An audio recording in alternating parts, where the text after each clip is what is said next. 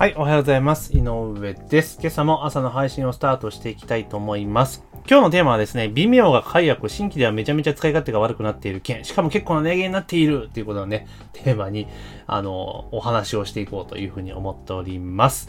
で、まずですね、スタイフで聞いてくださっている方はぜひね、番組のフォローといいねをお願いいたします。で、ポッドキャストで聞いてくださっている方はぜひね、購読をお願いいたしますというところで、えー、Vimeo は解約、新規ではめちゃめちゃ使い勝手が悪くなっている件というところで、Vimeoってご存知ですかね、皆さんね、知ってますかっていうところで、まあ YouTube みたいなあの動画共有のプラットフォームなんですね。で、まあ今 YouTube とかめちゃめちゃみみメジャーじゃないですか。で、まあ YouTuber みたいなのをね、認知をされているという時代なんですけれども、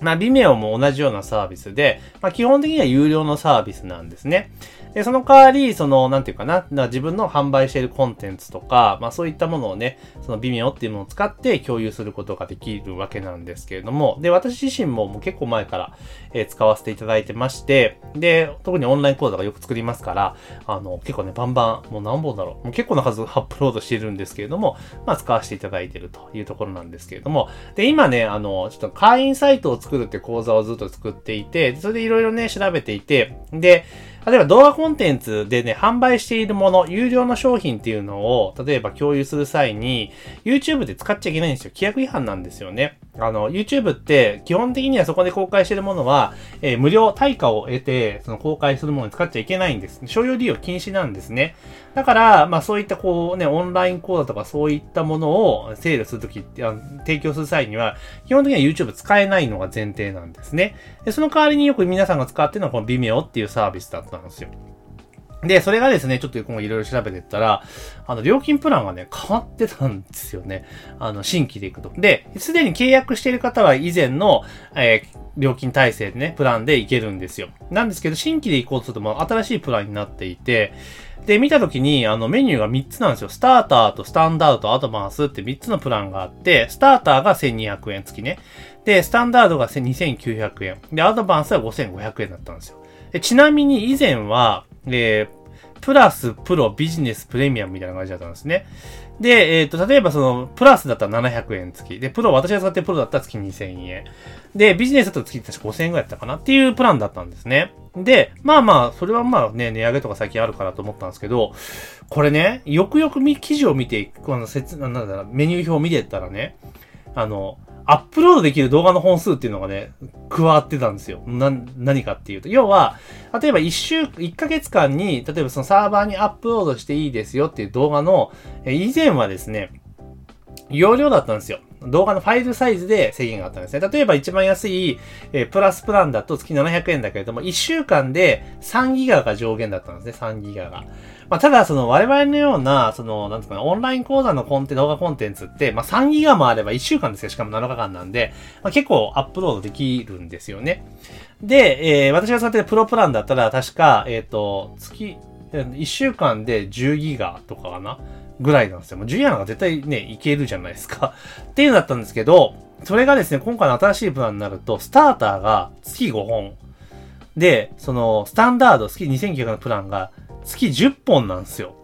マジかと。で、多分ファイルの容量は制限はないんだけれども、本数で制限されちゃってるんですよ。だから、例えばオンライン講座とかで、ね、展開していくときっていうのは、長尺いっぽんじゃないじゃないですか。だいたいそのだんだんだじゅっぷんまえ後の動画を何本もね、アップロードしていくって形になるので、これ月ごほんしかできないと、もう全然使えねえプラットフォームじゃねえかっていう話になりかねないんですよね。だって今までは、一番安いななひゃくえんのプランってごひゃくえんも値上がってるんですよ。ごひゃくえんも値上がって、かつ、アップロードできる本数が制限されるって言ったら、めちゃめちゃ使い勝手悪くねっていうのは思いました。まあだから、それだけやっぱり利用者が増えてきたっていうのも多分あるんでしょうね。うん。っていうのもあると思います。で、これ、例えば同じようなことでいくと、あの、Zoom のウェビナー機能ってあるじゃないですか、Zoom のね。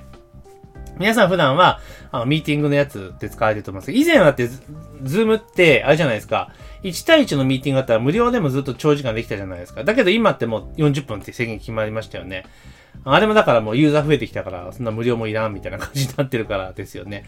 あと、ウェビナー機能も以前は、あの、ごせんえんでひゃくにんまでだったのが、もうそれできないんですよ。月いちまんさんぜんえんがかかっちゃうんですよね。で、ごひゃくにんまでみたいな。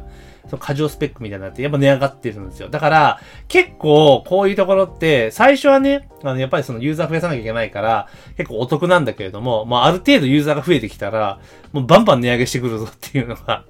まあまああるなと。さすが欧米の、会社だなっていうふうにはすごく思いました。なので、この結構ですね、この Vimeo っていうところが、以前は YouTube は使えないから、まあ Vimeo でやりましょうっていうことを提唱していたんだけれども、まあなかなか今後ね、ちょっと厳しいなと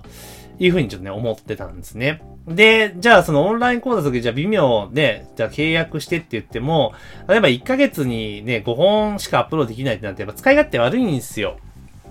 だからそれ、そうなった時に、じゃあどうすべえって話になった時に、まあいろいろね、手を考えてみたら、実は、あの、まあレンタルサーバー持っている人が借りている人であれば、まあ待機制限とかね、その転送量制限っていうのは、まあな、ないとは言わないけれども、以前と比べれば全然ゆるゆるのところが多いんですよね。X サーバーとかでもあれば、まあ全然今大丈夫なんで、例えばサーバー借りていらっしゃる方であれば、もう エムピーフォー ファイルをそのままね、サーバーにアップロードして、で、その、で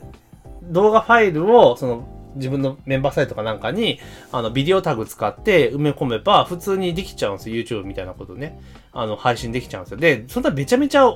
一斉に、ね、同時にたくさんの人が見るわけではないので、見ても同時に見てもに、さんにんぐらいだと思うんですよね。だからそう考えると、あの、全然自社のサーバーに置いてね、あの、レンタルサーバーとかに置いて配信するのもありかなっていうのは正直思ったりはします。だってこれぐらいの、なんかせんにひゃくえんとにせんきゅうひゃくえんでごほんしかアップロードできないんだったら、まあそれかな。ただちょっとね、レンタルサーバーだと安定性っていうところでいくとちょっとやっぱハテナがついちゃうんですよね。制限かかったりする可能性はないとは言えないので。で、いろいろ調べてったら、これ Google ドキュメント、Google ドライブか。Google ドライブ使えんじゃねって思ったんですよ。で、もちろんその Google ドライブとかで動画ファイルを直接ね、共有することができるじゃないですか。で、えー、Google ドライブで共有したら、そのブラウザ上であの共有することができるので、あの、送った先、共有者先に動画見ることはできるんですけれども、ただオンライン講座とかになっちゃうと、まあ、その形式よりもむしろちゃんとサイトの中に埋め込んでた方がいいじゃないですか。当然のことをね。セキュリティとかそういうことを考えた場合に、行った時に、じゃあなんかいい手ないのかなと、Google ドライブで、その普通のレンタルサーバーにアップロードしたみたいに、ビデオタグで埋め込めないんかなと思ったんですけど、まあ最初その、なんだろう、共有リンクをそのままやったらできなく、当然のことできなくて、できないんかいと思ったんですけど、調べてったら実はできるんですよね。ちょっと ユーアールエル を改良しなきゃいけないんですけど、結構簡単な作業で、あの、Google ドライブに、あの、これ エムピーフォー ファイルもそうだし、エムピースリー の音声ファイルもそうなんだけれども、あの、保管しといて、で、そのファイルを、あの、直接ウェブサイトに埋め込んで、プレイヤー形式で埋め込むことって実はできるんですよ。で、それだったら、例えば Google ドライブだったらじゅうごギガまで無料じゃないですか。ね、だ、大体の人ってね、じゅうギガぐらい遊んでますよね。あの、Google フォトとか使ってなければ。だからそしたらじゅうギガぶんぐらい動画入れられたら結構な数入れられるっていうのもありますし、あと何せ Google ドキュメントなので、Google アカウント使えば作ればじゅうごギガすぐゲットできちゃうわけですよね。で、まあ、それアカウントいっぱい作るのめんどくせえぞっていう場合は、有料プランにしたとしても、あの、ひゃくギガでにひゃくごじゅうえんなんですよ、月ね。ひゃくギガでにひゃくごじゅうえんだから、さっき言った Vimeo を使うより全然安いんですよ。うん。って考えたら、まあ、Google ドライブでよくねっていうのが、まあ、正直なところでもあります。うん。なんかまあそういった形でやっていく逃げ道があるから、まあ今後は多分その Vimeo を使う人っていうのは新規で使う人は結構少ねえんじゃねえかなっていうふうにちょっと個人的には思ったりはします。ただ、アドバンスのごせんごひゃくえんっていうプランでいくと、あれなんですよ。ウェビナー機能がついてるんですよ。ウェビナーついてごせんごひゃくえんだったらちょっと考えちゃうなってとか正直あるんだけれども、ただやっぱりそのアップロードできる本数っていうところがやっぱね指定されちゃうので、まあそういう考えるとまあ今のプランかなっていうのがまあ正直なところですよというところになります。なのでオンライン講座されている方とかね、まあ今オンラインやってないけれども、今後自分の講座オンラインで売っていきたいなっていう方はですね、YouTube 使、そもそも使えないっていうことと、Vimeo もちょっと使えないっていうところがありますので、まあこの Google ドキュメントを使ってやり方なんかね、導入されるといいんじゃないかなというふうに思っております。というところで今日も結構マニアックな話だったんですけども、え今日はですね、Vimeo は解約、新規ではめちゃめちゃ使い勝手が悪くなってるけ、しかも結構値上げになっているということをテーマに、えー、動画共有サイト Vimeo ね、についてちょっとお話をさせていただきました。えー、ぜひね、えー、スタイフで聞いてくださっている方はフォローかいいね。えー、ポッドキャストで聞いてくださっている方はぜひね、購読をお願いいたします。あと、インスタグラムの参考書ですね、広告、インスタグラム広告の活用法についての、やり方か、えー、始め方についてのね、マニュアルプレゼントしておりますので、音声の概要欄からぜひね、請求をしていただければというふうに思っております。というところで、えー、本日の朝の配信は以上とさせていただきます。今日も一日頑張っていきましょう。